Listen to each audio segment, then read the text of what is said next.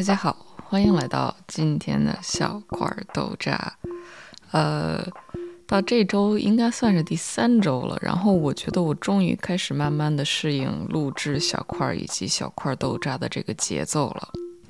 那么上一期的小块呢，我跟大家分享了我作为日本美术类大学助手以及同时兼职自由职业插画师。的最紧张的时期的一段时间的行程。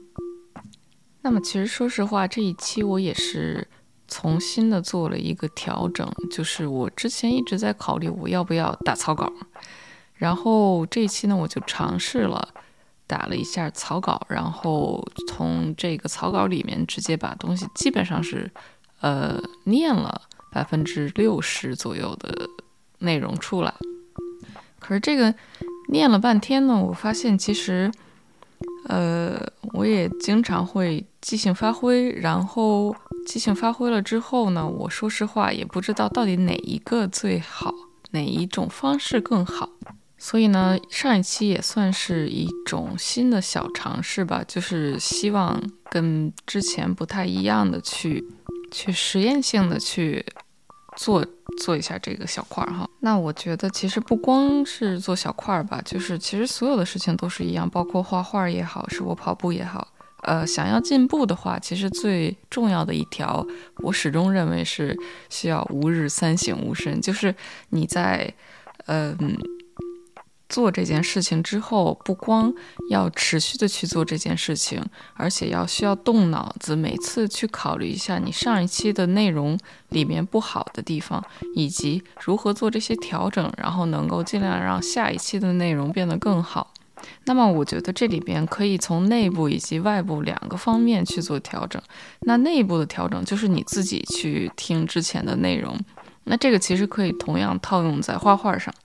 呃，可以去自己去看之前画的东西，然后去就是，其实就是愣想哈，愣想之前画的东西里面有什么不好。那么我觉得我做小块也是这样的，就是我要听之前的内容，然后去做笔记，去想之前的内容里面到底有什么事情是，呃，我觉得不好的，或者是我觉得，呃，不满意的点吧。然后其实我觉得，嗯。这个跟说就是跟画画画也是有非常大的共通点，就是当你想的太多了的时候，你的内容就会开始变得无聊。就像我画画一样，画画，我觉得我现在至少能够判断我是在如何的去。画一张画，并且如何能够把一张画画到我能够给自己打及格分的这个点，以及什么时候是我觉得就是爆棚，然后画的比正常情况下还要再稍微，呃，超水平发挥一些的这些点。那么我觉得最重要的一点就是我不可以就是迫求自己去把这个东西做得太好，就是因为我始终知道一个问题，就是对我自己来讲的一个问题，就是当我。太想把这个事儿做好的时候，我往往这个事情就做不太好，所以这个就是我得时常提醒自己，千万不要想着把事情做好了。基本上自己的心态就应该是，呃，要保持不光是平常心，而是要保持把这个事情，呃，往最坏的方向去做的方式去做。当然，我觉得这是一个适用于我自己的一个方式。因为我之前其实听，呃，不是听了，我看一本心理学的书，然后里边其实也有讲到过，就是有一些事情是你越想成功，或者是你越想做好的时候，你会反而太在意它的这个结果，而忘记了你现在正在做这件事情的这个过程。然后就反而会把这个事情搞砸，那么他就这位心理学家他就开玩笑，他就说，那我们就应该反向来思考这件事情。有的时候你越是想要把这件事情做好的时候，你越要提醒自己把这件事情搞砸。你越想着把这件事情搞砸，你基本上就可以保持一个更好的平常心态。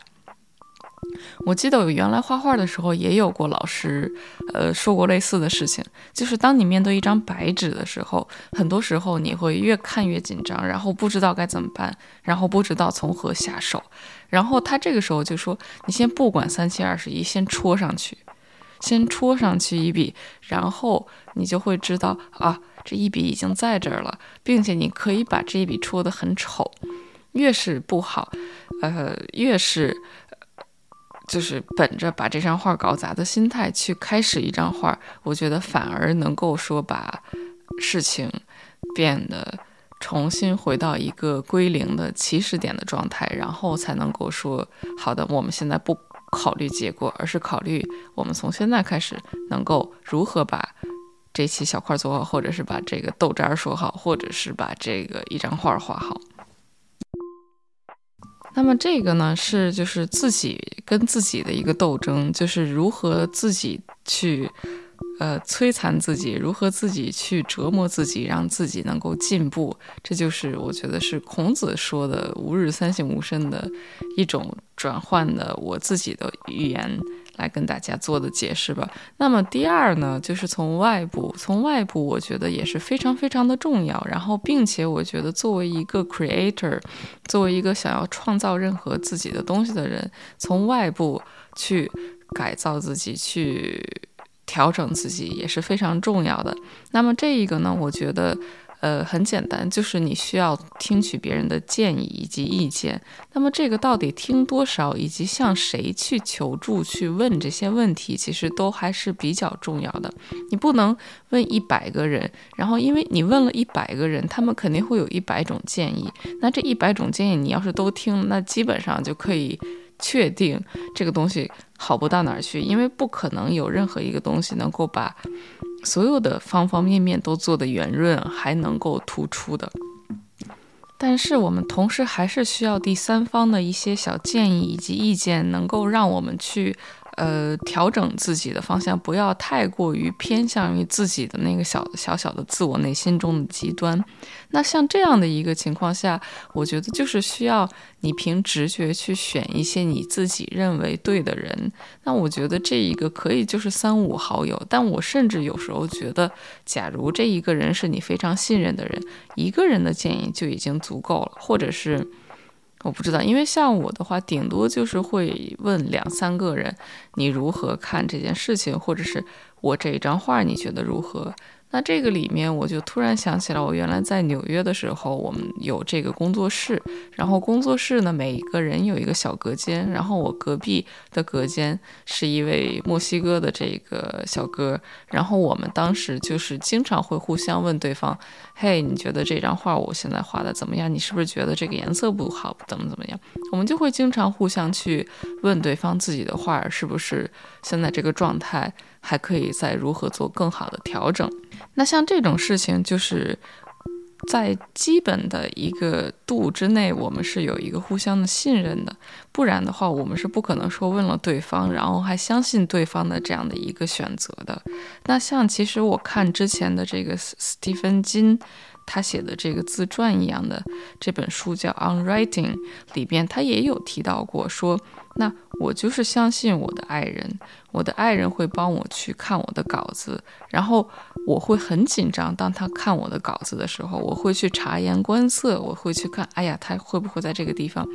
紧皱眉头啊，或者是在那个地方做沉思状？那像这些点就会是对他来讲很。紧张的那一个时刻，他会担心：哎呀，是不是我写的不够好？但是像这样的事情，我觉得我们平常自己要是没有一个像这样能够百分之百信任的人的时候，该如何去做？我觉得就是至少至少，我觉得是需要去在某一个地方认识到一些志同志同道合的朋友，然后从这些朋友之中去尽量的去。也不能叫筛选，也不能叫挑选，但是我觉得最重要的还是凭直觉，是一种聊得来的人吧。那像把这些人聚到一起，然后给自己做一个第三方的评价，我觉得是，呃，不光不管是做什么事情，都是很重要、很很重要的一个点。所以就是今天好像，呃，比起是说如何。做小块或者是一个周记，我觉得更像是我最近的一些小感触吧。就是因为，呃，这个事情，尤其是像对于我这种人来说特别重要。是为什么？因为就是当自己画的东西已经，呃，虽然不是说特别特别的好，但是已经上线了的时候，带引号的上线了的时候，我往往会有一种错觉，我不需要再去，呃，把自己的画想成一个问题了。那其实像这种时候，才是最容易开始出现问题的时候。我不知道这么说大家能不能理解，因为。当你是一个小白的时候，你知道自己画的不好，所以你会去寻找问题。但是当你慢慢的画的东西上线了之后，变成了一个职业的插画师之后，我反而有的时候可能会忘了我自己其实还是有非常非常多的问题。那我就必须要时刻去提醒自己，这些问题它还是存在的，只不过是因为你画的久了，画的多了，你就慢慢的这些问题可能会被别的事情所掩盖，或者是你已经擅长于去处理某一些事情来遮盖自己的问题。那其实像这种时候，就反而更需要去把这些在表面上的这些。问呃灰尘吧，就是遮盖住了问题的这些呃猫腻去掉，然后去真真正正的去剖析自己吧。嗯，